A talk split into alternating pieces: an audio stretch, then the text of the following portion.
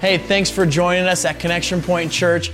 You know, we would love for you to stay connected, and a simple way for you to do that is to subscribe so that each week you can get notified when new content goes live. We'd also love to keep in touch with you throughout the week, and the best way to do this is through our Connection Point Facebook page. Now, with all that being said, let's go to this week's message with our lead pastor, Zach Maddox. I had spent my, my childhood in the Dakotas, and then in middle school moved to the Chicago area, the Chicago suburbs. And, and uh, when I moved to Chicago, then uh, I wound up with a number of friends who were uh, Catholic. In fact, because I moved to Chicago when I was in middle school, uh, I had a number of kids ask me in my school, So is your dad a priest? I'm like, well, and in typical junior high fashion, I said, well, if he is, he's not a very good one. He has four kids. So.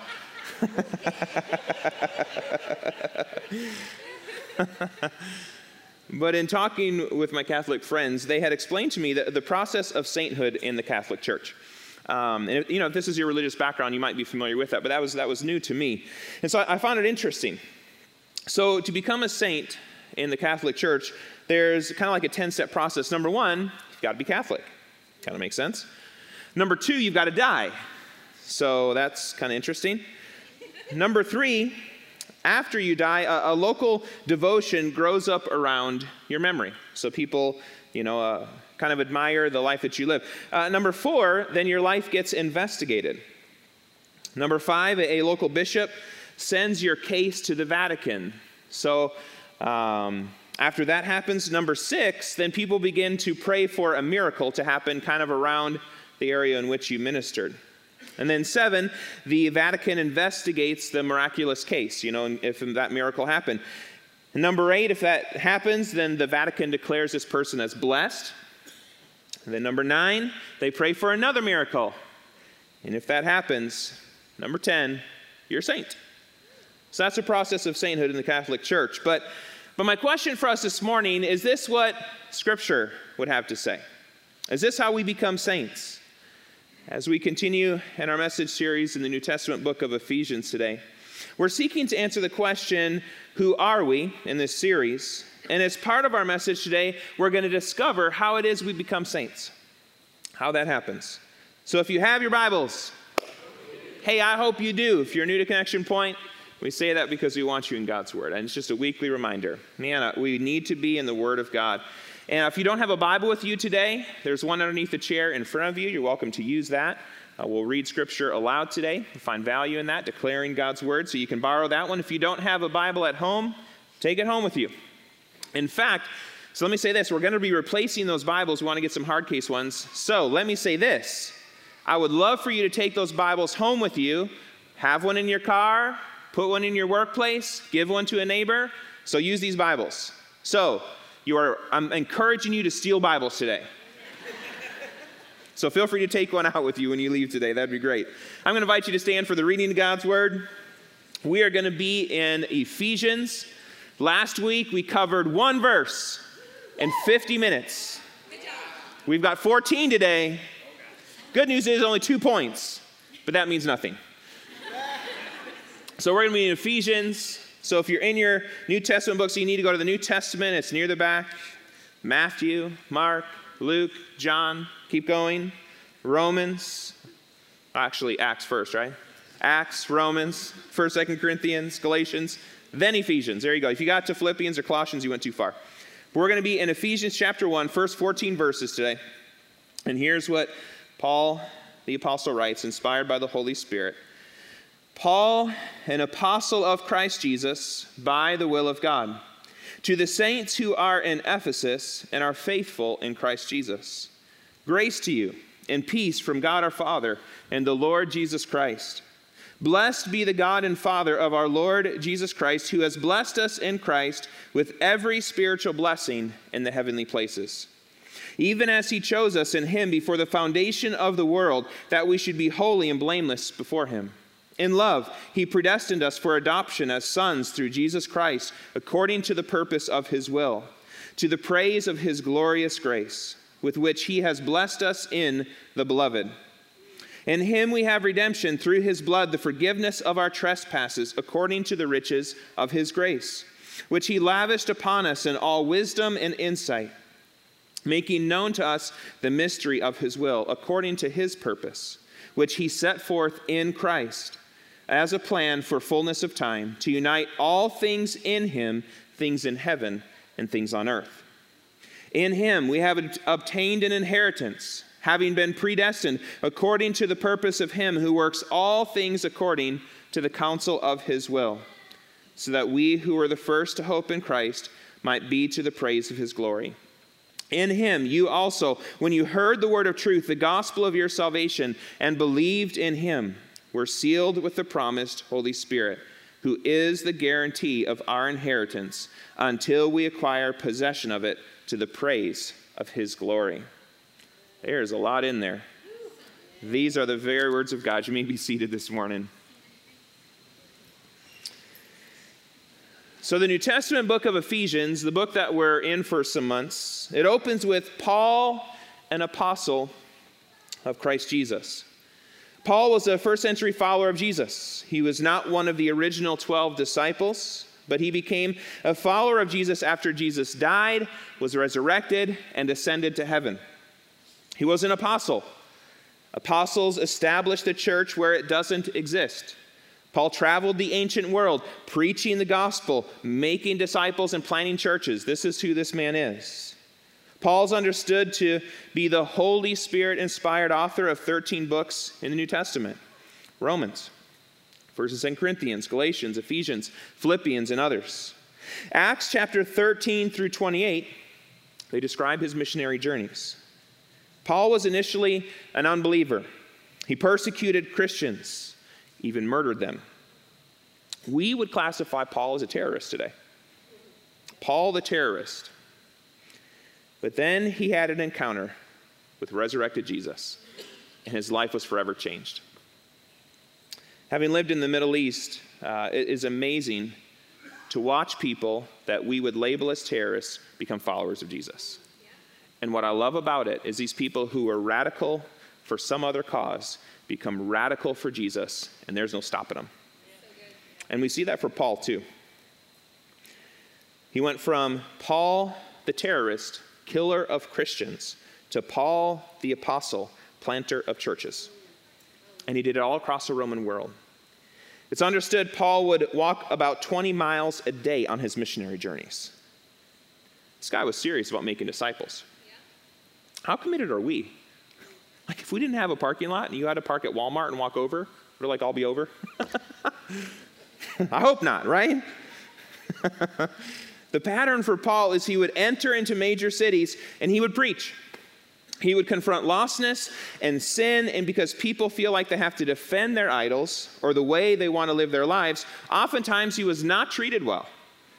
He was beaten repeatedly, left for dead, shipwrecked, adrift on the open sea, Paul himself said, I bear the marks of Jesus on my body. Which means if we saw him, we would see a man covered in scars from the beatings he endured for being a faithful witness of Jesus. Some of his letters, including Ephesians, they were written while he was in jail. This guy even uses jail time for Jesus. I love that. Uh, so we find Paul pulling into Ephesus on one of his missionary journeys. It's, it's detailed in Acts chapter 19. And what we know of Ephesus is it was a magnificent city, kind of like a Chicago in our day. Uh, so here's a, a, picture of our family. We were there like eight years ago. This is like two years before we came to Connection Point Church. Look at those cute little kids. Where did they go? But the ruins there are magnificent. It really is. It's, it's actually one of the, the, the best archaeological digs in our time. It's a neat place to visit. Ephesus, at the time of Paul, it was a, a city of approximately a quarter of a million people. It was a big city for that day. It had a harbor, was an important part of the system of the Roman roads in that area. It was a major baking center with the Temple of Artemis, one of the seven wonders of the ancient world. It was a place of demonism and, and divination, which is why the book of Ephesians, it talks a lot about powers, principalities, and spirits, more than any other book in the New Testament, because this was a big issue in, in Ephesians, in, in Ephesus. And so they talk about this. The Ephesians were highly spiritual people but they were not worshipers of the one true God. I think there's an interesting corollary in our day. When Paul showed up in Ephesus, he found a few people who had heard about Jesus, but they had not been discipled. So he baptized them in water in the name of Jesus, and then he prays for them to be baptized in the Holy Spirit, which they were, and then Paul proceeds to preach in the synagogue for several months. Eventually, he moves into the Hall of Tyrannus, equipping disciple makers and training church planners who went all throughout Asia Minor planting the church. So that's why we put this map up on the screen. From Ephesus, what happens? They go to Ephesus, they go to Smyrna, Pergamum, Thyatira, Sardis, Philadelphia, Laodicea, Colossae. We have the book of Colossians. All of these cities were evangelized, churches were planted because Paul stayed in Ephesus and trained people. This was the work of Ephesians. This is what Paul was doing in Ephesus. Another thing that happens there as you read through Acts chapter 19 is that so many people, I love this, so many people were becoming followers of Jesus, the idol worship or the making of idols, that industry was impacted. I love that in Acts chapter 19. So there's a silversmith called Demetrius. What he does is he basically stirs up all the silversmiths to say, basically, so many people are becoming Christians, like we're losing our income. How many can say, Praise Jesus? My idol makers lose our income. You know, but they basically stir up a riot in the town stadium. So here's a picture of that stadium. It is huge, massive, could seat upwards of 25,000 people. So Paul's there for a riot in that stadium. And shortly after that town riot, Paul leaves Ephesus. He travels to Macedonia. And when Paul traveled, he would sometimes stay in a place for days, weeks, months, or years. And we know that for Ephesus, Paul stayed for about three years and highly impacted that place. And at some point, Paul's in prison again. He's writing the believers in Ephesus. And now here's my question with all of this as our background. In light of his circumstances, where do you think Paul should start when he starts this letter? You know, oftentimes it comes to a letter, we, we just kind of run past the beginning to, from, okay, you, you know, you just kind of keep reading. But I want to slow down a minute and think this morning. Where should Paul start? Where would you start? You've spent three years investing your life in this community. You're now in jail. What are you going to say? Last week, I, I, mentioned that one of the things Paul is doing in this letter is he's helping believers establish their identity. More than 30 times in various ways, Paul uses in Christ, in Him, in the beloved. We read a bunch of those this morning. So that's at least one of the initial things Paul's doing. He wants believers to know their identity. So he starts with in Christ. So did anybody have time last week to start going through Ephesians and underlining in Christ? I won't have you raise your hands, but I hope so. But let me say this if you didn't do it last week, do it this week. Read one chapter a day in Ephesians. Underline in Christ. And we can add to those underlines today. I'll mention that at the end. It's worth your time to do it. You'll be encouraged. Your, your faith will be strengthened. It really will. And so we know that Paul starts with in Christ, but there's even more than that. But it's important we understand that we're in Christ. That's a good start. But he doesn't stop there. He goes on to explain what it then means to be in Christ. And that's what the rest of these months are about as we're in this book is, is what does it mean that we're in Christ? Well, it means that we are saints. It means that we're saints.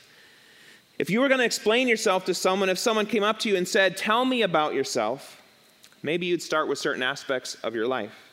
I'm a teacher, I'm married, I have kids, I'm retired, I'm an engineering major at Purdue. And those things may explain you, but they don't define you. Maybe you have a friend or family member who, who leans in but asks further. No, I, I want to know as a Christian, what does it mean when you tell me you're a Christian and you're a part of a church. If you were going to sit down and type out an email, where would you start? How would you explain to someone how God sees you? How would you do that? And this matters because where you start, it sets everything else up. So I want to read the beginning again this morning. Paul writes Paul, an apostle of Christ Jesus, by the will of God, to the saints who are in Ephesus and are faithful in Christ Jesus. So Paul writes to who? To the saints, to the saints who are in Ephesus. I don't know about you. I'm not sure I'd start there. But it turns out if we're in Christ, we're saints. That's what Paul is saying. Uh, but let's think about this. Do we think the church in Ephesus was perfect? A church full of perfect people, right? Nobody ever gossiped. Everybody showed up for prayer meetings. People walking around with halos. They radiated the glory of the Lord. Like perfect. Do we think that was the case? No. I don't think so. Now, now for sure, I'm sure there was people who were dedicated to following Jesus, but in the end, we know we're all a work in progress. And so Paul, he looks at the whole church, every one of them, and he says, "You're saints. You're saints." I love that he starts there. To the saints who are in Christ Jesus. So here's a question this morning. I want us to think about this and how we've maybe approached Christianity sometimes. Is a Christian's identity primarily that of sinner or saint? Where should we start? Where does Paul start? Saint. Paul doesn't start out, dear sinners, guilty people, horrible human beings vile kindling for the fire. That's not where he starts. He starts with saint. That's where he starts. But I can understand why we may have a hard time with this, especially if you're from a Catholic background where sainthood is a process. But for Paul, as he writes the believers in Ephesus, he starts with saint. Now, this doesn't mean you should go into work tomorrow and now start asking everyone to call you Saint. I'm Saint Zach. Hi, I'm Saint Jeff. I'm sure they'll find some other name to call you if you do that. but according to Scripture, for us to be saints, only one thing is required to be in Christ. For Paul, sainthood is not a result of something wonderful that you've accomplished, or is it erased by something horrible you've done. According to him, being a saint only requires one step in Christ. So, are you in Christ? If you are, you're a saint. Do you believe that this morning? But maybe this statement is still difficult for you today. Because some of us have thought that the more sinful we think we are, the closer we are to God. The more that we focus on our sin, the more pleased God is with us. But what we need to understand this morning is this God is not honored when we think much of ourselves. We kind of know that. But at the same time, God is not honored when we condemn ourselves. God is not honored through self esteem or self condemnation. Both are off. God is honored, He is glorified when our thoughts and our focus is on Jesus Christ. That's when He's honored.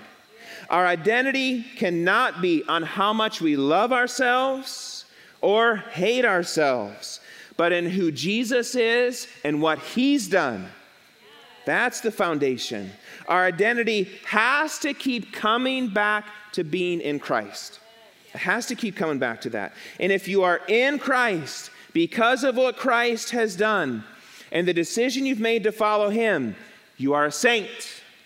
I'm, gonna, I'm just going to declare that over you today. If you've made a decision to follow Jesus because you are in Christ, you're a saint today. But it also means if you're not in Christ, because you've not made a decision to follow Jesus, you are labeled a sinner. Scripture is clear on that too. But I also want to say to you this morning if that's where you find yourself, that is not God's will for your life. It is so clear in Scripture. His will is that none should perish, he says. His will is for you to be a saint in Christ. And when a person meets Jesus, everything changes. We receive a new nature, Paul writes another church, the church in, in Corinth, and he tells them they've become a new creation, that old things have passed away and all things have become new. So here's the good news this morning. If you are in Christ, you are not just a guilty, wicked, vile sinner who's forgiven. That is not your identity. You are a new creation in Christ with a new identity and a new story and a new eternity. That's who you are. All things have become new. And some of you might say, well, I don't feel that way. Maybe that's because you've never understood your life in Christ this way. But once we start to understand how God sees us, then we can start to sometimes feel how God sees us. So we want you to understand it this morning so you can start to live in it today. Maybe another way to think about it is, is this way that, that sin may explain some of our activity, but it does not define our entire identity in Christ. We may sin some of the time, but we are saints all of the time in Christ. A Christian is one who has saint as their constant identity and sinner as their occasional activity. As a sinner, we may have a dark past, but as a saint, we have a bright future in Christ. That's the difference today. And some of us are stuck because our primary identity is in our sin and not in our Savior. We're unable to move beyond our past because of shame, guilt, and condemnation. But if we're in Christ, God has forgiven us. God has forgiven us today. We don't make declarations like, well, God can forgive me, but I, I just can't forgive myself. Of course you can't. Nobody can forgive themselves. You're not God. Only God can do that. He forgives us, and we live on as saints. In Christ, we don't just give our sin to Jesus and go to heaven when we die with no help in between. That's not it. In Christ, God forgives us. We receive our new identity in Jesus. We start to live a new life in Christ, and then we enjoy eternity with God. Jesus has made it possible for us to live as saints. But I do want to also be clear this morning. He does give us the responsibility of doing the living as saints. He doesn't do that for us. We do have a personal responsibility to live as saints. The Holy Spirit gives us the power to overcome sin and evil, but we must walk in obedience to the expectations of Jesus. So there is a partnership that's going on here. So our, our family was out with one of our, our church families last night on their family farm. And, and driving back, we were watching the farmers out in the fields bringing in the harvest. LED lights. Like, I actually had never seen that. Six years of living in this community. Like, they are farming all the time. Harvest time, you got to be out in the fields. But here's what, here's what I know, and I want us to think about it maybe this way today, because whether you're a farmer or not, I think you can understand this that our local farmers, they plow their fields, they sow their seed, they fertilize and cultivate all the while knowing they are utterly dependent on forces outside of themselves. They know they cannot cause the seed to germinate, nor can they produce the rain and sunshine for growing and harvesting the crop. For a successful harvest, farmers are dependent on these things from God. Yet the farmer also knows that unless he or she diligently pursues their responsibilities to plow, plant, fertilize, and cultivate, they cannot expect to harvest at the end of season. In a sense, farmers are in a partnership with God, and they will reap its benefits only when they have fulfilled their own responsibilities. Farming is a joint venture between God and farmer. The farmer cannot do what God must do, and God will not do what the farmer should do. We can say just as accurately that living as a saint is a joint venture between God and us. No one can attain any degree of sainthood without God working in their life, but just as surely, no one will attain it without effort on their own part. Is this making sense this morning? Yeah. To this end, I want to say this we shouldn't pray for victory when we know we should be acting in obedience. Right? We shouldn't just pray for victory when we know we should just be acting in obedience to what God has already told us. Instead of simply being concerned with our own victory over sin, how about we walk in obedience to God? Here's why this matters obedience is oriented toward God, victory is oriented toward us. As saints, we should have a desire to walk in obedience to Christ's commands of loving God and loving others, telling people about Him so that they can experience new life too. So if you are in Christ, you are a saint. I want to remind us of that this morning. Your primary identity is not that of a sinner. Because if your primary identity is sinner and you're tempted to sin, then your identity will determine your activity. Well, I'm a sinner, so I guess I'm going to sin. No, wrong. We are saints. That's our starting point. Our starting point's not sinner. So, by the Holy Spirit, we're called to live as saints. We are new creation. We don't have to go back to old ways. We are genuinely new, and we can walk in obedience to Christ's commands. The decisions we make and the way we live are meant to be in Christ. Amen? We don't have to be stuck thinking, I can't change or I can change myself. No. Instead, we can change in Christ. We can resist temptation in Christ. We can be obedient in Christ. We can be righteous in Christ. Now, for sure, saints are remorseful over sin. As the Holy Spirit convicts us of sin and commends us to righteousness, just as Jesus promised the Holy Spirit would, it's good for us to feel remorse over sin, to confess it, to repent of it, and to believe in Jesus' forgiveness and cleansing from it. So, for sure, as saints, we're remorseful over sin. But when it comes to sin, there is a difference between conviction and condemnation. Two very different things. I want to explain the difference this morning. Conviction is from God, condemnation is from Satan. Conviction leads to life, and life everlasting, I want to remind us this morning. Condemnation leads to despair. Conviction ends in joy, condemnation ends in sorrow. Conviction makes us want to change, condemnation makes us believe we can't. Conviction leads us to a new identity in Christ, but condemnation leaves us in our old identity in sin. Conviction is a blessing, but condemnation is a burden. So Satan wants your identity to be in your sin. I want to be clear on that this morning. That's where he would like your identity to reside. He wants you to have no hope for your future. He wants to shame and condemn you. And because of Satan's influence in your life, some of you might be feeling like God is far away. He's, he's angry. He's mad. And so then you're worried and anxious and discouraged right now. But let me tell you, God is a good father. I love that that was a testimony this morning. God is good. God is good. He's a father who approaches his sons and daughters, maybe living in sin, and he just says, I, I see this in your life. But I want you to know I love you.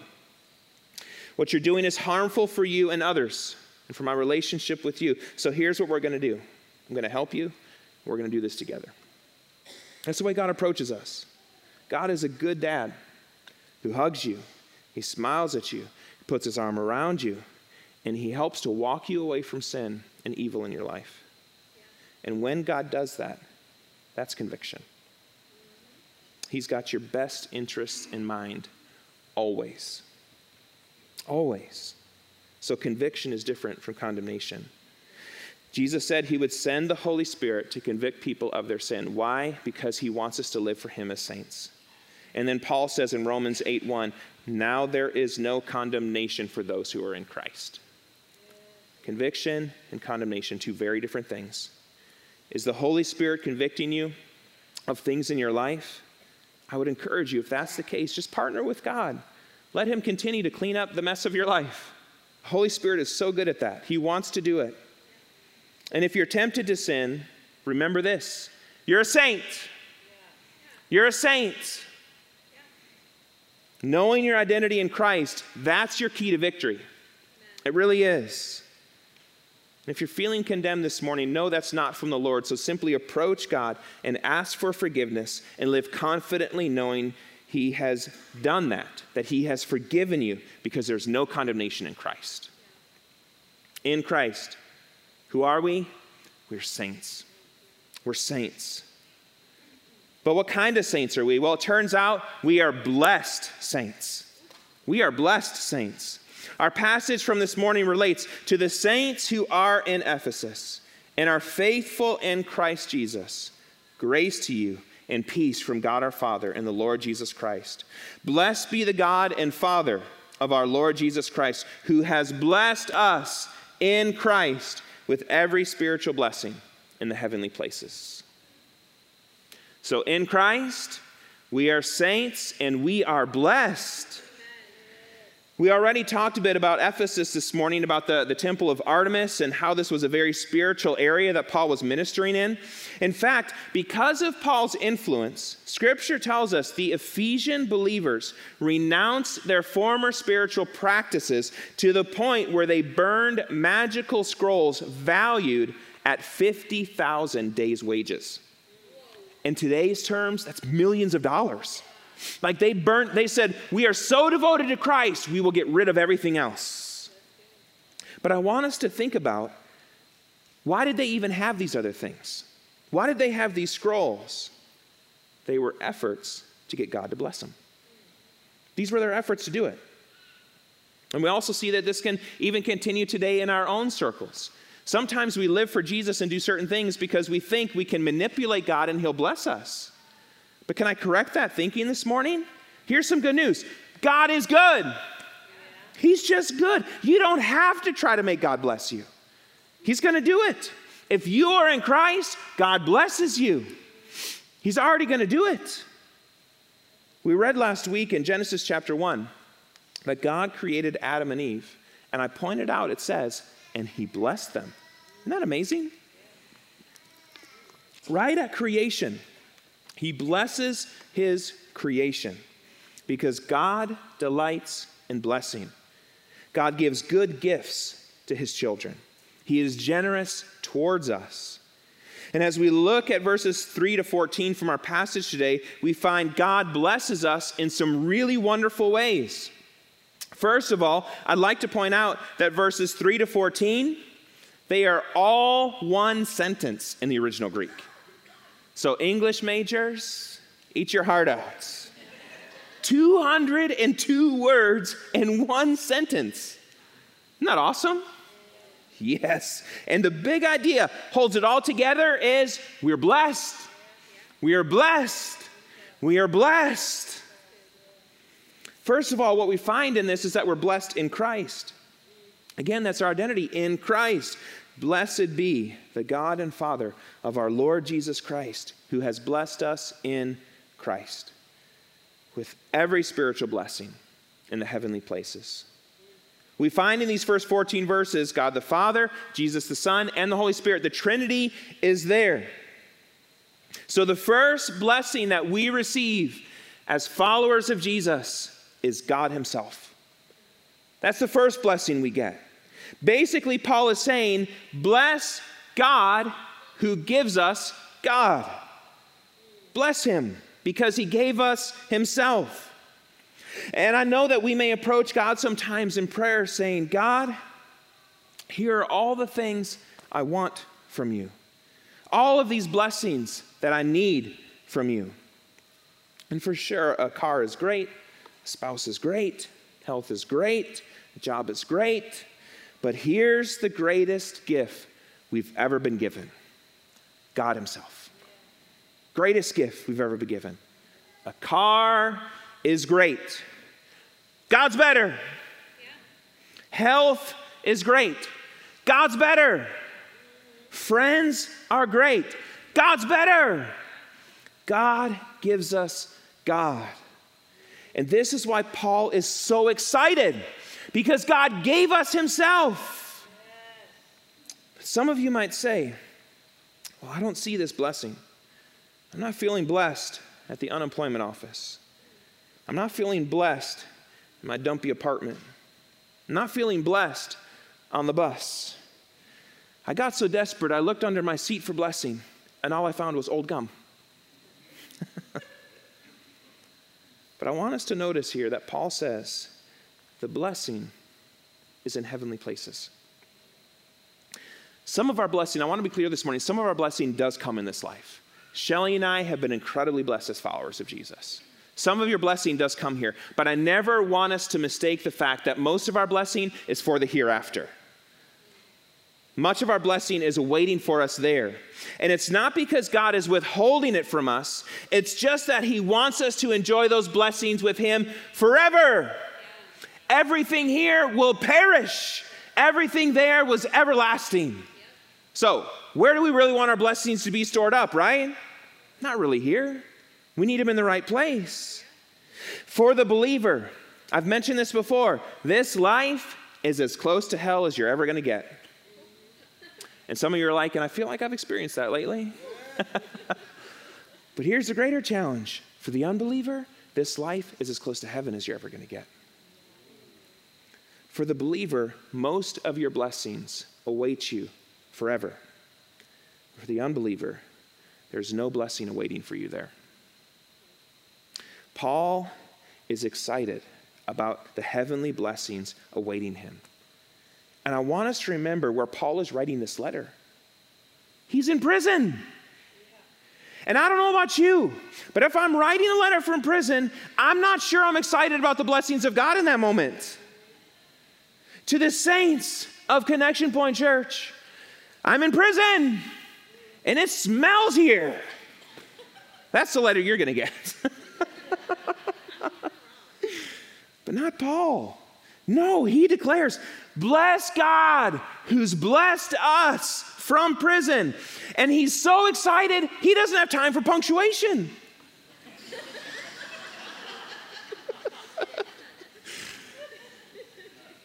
So I want us to understand the secret of his excitement this morning. You want know what it is? I narrow it down to three things in Paul's life. Number one, he kept a long view on life. He understood we are eternal. We are eternal. I still have a rope in the trunk of my car from Cliff Ivy because I've used this illustration. I didn't feel like I should use it again. But I would bring this rope and I would extend it way out. I pretended like it was in the parking lot, it was just off in the storage room somewhere. But I had colored on the end if this is our life, this is our life forever because we have to keep the long view in mind. How do we remain excited about the blessings of Lord in this life when things aren't great? We keep a long view on life. That's number one. Second thing is we keep our eyes on Jesus. We keep our eyes on Jesus. And we do that in two very important ways. We abide daily in his word and in prayer, and we stay connected to the church. I will say this I have been concerned in the last year how many people have chosen to become disconnected from the church.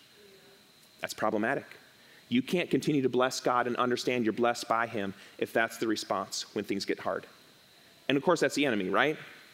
Two things keep a long view on life, stay connected to the local church. Third thing is this count your blessings. Count your blessings.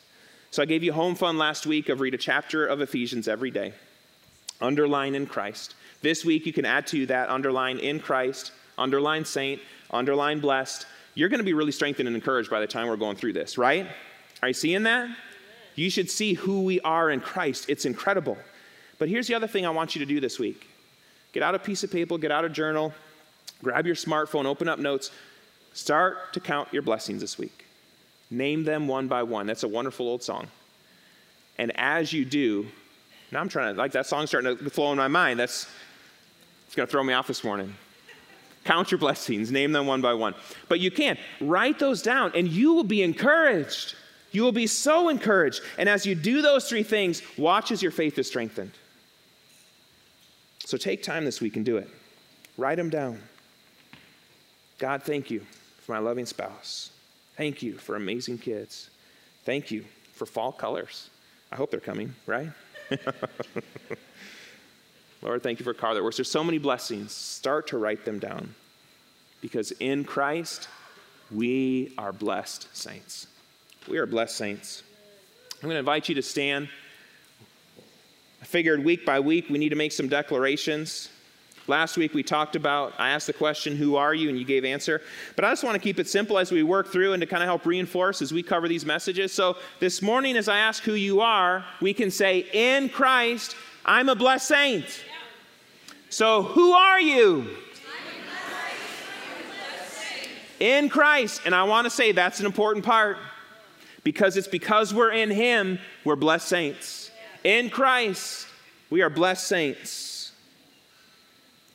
What I want to close with this morning, and we're going to close in song, is there is a reality of if you're not in Christ, then that means you're in Adam. We talked a lot about this last week, and if you missed that message, I encourage you go back and listen to it. It's a message of I am in Christ. You can find it at connectionpointchurch.org.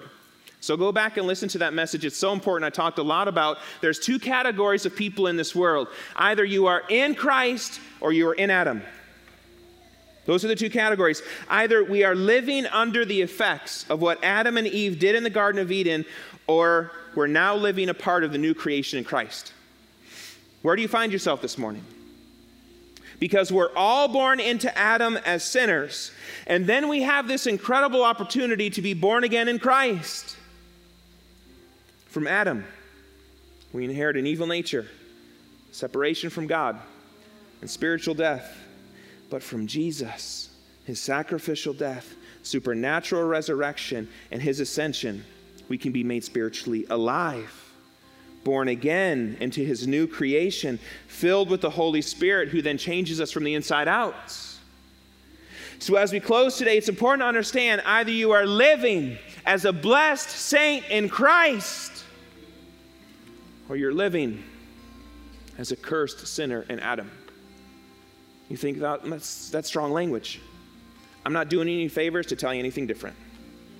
I want us to understand this morning there's these very clear two categories, and I so desperately want you to live in Christ. It is God's desire. We're living as blessed saints. It's so strong. But there is this pull for the enemy for you to live as a cursed sinner. So I want to invite you today as we close in song, and as you're standing, everyone in the room, I just want to invite you to bow your heads for a moment. This is a moment between me and you personally, if you're hearing this today. And if you're online, Tim is there moderating online, and he's ready to talk to you as well. But today, do you realize that you've been living in Adam, but you're ready to live in Christ? It's a decision that's before all of us. You've been born into Adam, but now you're ready to be born again in Christ so that you can live forever with Him. And instead of being a cursed sinner, live as a blessing. That's you today, I just want to invite you to raise your hand as you saying, you know what? This is my decision moment. I know it goes for more than this, but this is my opportunity to say, I want to live in Christ. So, who here today would say, That's me? I want to live in Christ. I don't want to just live in Adam.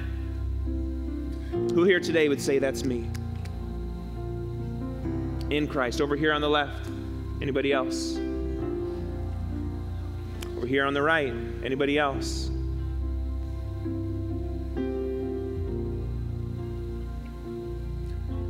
Jesus, I just pray right now for each and every one in this room. I pray that we would start to live as blessed saints in Christ. Lord, if we have already made that decision to follow you, may we start to live in that identity. That when temptation comes, we say, I am a saint, and so I can live in victory in Christ. God, I pray that you'd equip and strengthen every one of us for that purpose. God, for those that raise their hands, I just pray, Jesus, that you pour out your Spirit upon them. Holy Spirit, invade their hearts, fill them with more of you, God. May it crowd out everything else. Jesus, I just pray that that decision they've made, it wouldn't be just something they keep to themselves, but they share it with others so that we can walk with them. And Lord, as we close in song, may we dedicate ourselves to you, for you are worthy, Jesus. And Lord, we pray these things in Jesus' name. Amen. As we're closing in song, if you raise your hand, there was a couple people that did. If, if you're a prayer team member and you saw that person raise their hand, I just encourage you to come alongside and and invite them to have a conversation. So here's what's so important to me I know the enemy wants to steal anything that God wants to do in your life. So if you've made that decision, I also know the enemy is going to come against that decision. And so the way that we come against that is in community. So if you raise your hand, don't be intimidated by a prayer team member coming to talk with you. If nobody comes and talks with you, Shelly and I are right up here up front. We'll stand up here and you can come and talk with us. We'll pray with you. We'll give you a Bible and talk about what it looks like to walk in Jesus, to journey with Him for a lifetime. But for the rest of us, let's make sure to close in song and dedicate this to Him.